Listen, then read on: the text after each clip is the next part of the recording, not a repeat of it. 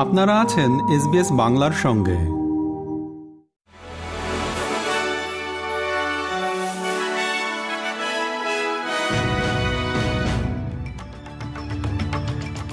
SBS Bangla. আজকে শীর্ষ খবরে সবাইকে আমন্ত্রণ জানাচ্ছি আমি শাহান আলম। আজ বৃহস্পতিবার পাঁচ অক্টোবর দু হাজার তেইশ সাল। প্রথমেই অস্ট্রেলিয়ার খবর। নতুন একটি তথ্য ইঙ্গিত করছে যে অস্ট্রেলিয়ায় বাড়ি ভাড়া নতুন রেকর্ড উচ্চতায় পৌঁছেছে। কোর লজিক ডেটা ইঙ্গিত করে যে সেপ্টেম্বর থেকে তিন মাসে ভাড়া বেড়েছে এক দশমিক ছয় শতাংশ। তবে জুন ত্রৈমাসিকের চেয়ে এটি কম। সে সময় ভাড়া বেড়েছিল দুই দশমিক দুই শতাংশ। ক্রয় ক্ষমতা কমে ভাড়া বৃদ্ধির গতি কমলেও বাড়ি ভাড়া পাওয়া সেপ্টেম্বরে কঠিন হয়ে গেছে।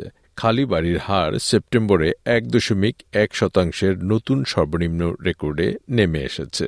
পূর্ব ভিক্টোরিয়ার বাসিন্দাদের বন্যার সতর্কতা দেয়া হয়েছে। তাদের গতরাতে বাড়ি ছাড়ার আদেশ জারি করা হয়েছে এবং বলা হয়েছে, এখনও বাড়ি ফেরা নিরাপদ নয়। এই অঞ্চলটিতে বুশ ফায়ারের সতর্কতা পাওয়ার মাত্র দুই দিন পরে এটি জানা গেল।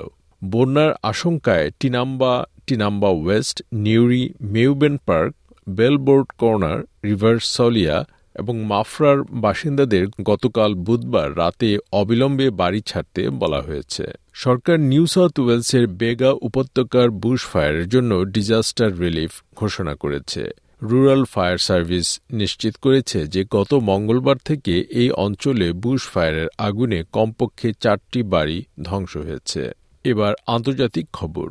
ইউরোপীয় ইউনিয়নের দেশগুলো তাদের সীমান্তের দিকে অভিবাসীদের ব্যাপক অপ্রত্যাশিত আগমনের প্রেক্ষিতে একটি চুক্তি করতে নিয়ম ঢেলে সাজাতে সম্মত হয়েছে।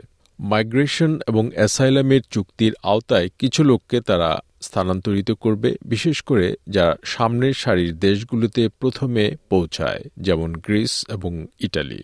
তবে এর জন্য হাঙ্গেরি এবং পোল্যান্ডের মতো আশ্রয় প্রার্থীদের প্রত্যাখ্যানকারী দেশগুলোকে অর্থ দিতে হবে। এবার বাংলাদেশের খবর। বাংলাদেশের নিট রিজার্ভ এখন আঠারো বিলিয়ন ডলারের নিচে বলে মন্তব্য করেছেন বিশ্ব ব্যাংকের ঢাকা কার্যালয়ের সাবেক মুখ্য অর্থনীতিবিদ জাহিদ হোসেন।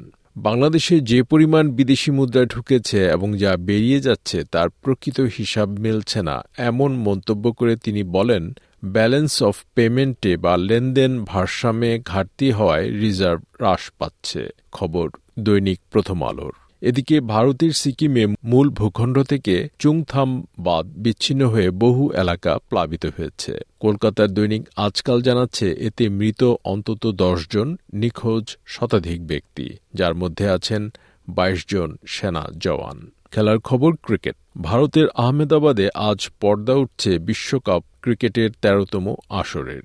এক লাখ ত্রিশ হাজার ধারণ ক্ষমতা সম্পন্ন নরেন্দ্র মোদী ক্রিকেট স্টেডিয়ামে বর্তমান চ্যাম্পিয়ন শক্তিশালী ইংল্যান্ড এবং নিউজিল্যান্ডের মধ্যকার ম্যাচ দিয়ে শুরু হবে এই আসর। খেলা শুরু হবে সিডনি সময় সাতটা ত্রিশ মিনিটে।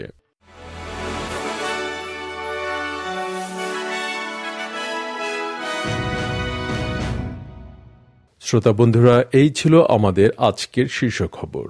এসবিএস বাংলার প্রতিদিনের সংবাদ নিয়ে আমাদের আরও পডকাস্ট শুনতে ভিজিট করুন SBS dot com dot A U forward slash Bangla. আপনাদের সাথে ছিলাম আমি শাহান আলম। সবাইকে শুভকামনা।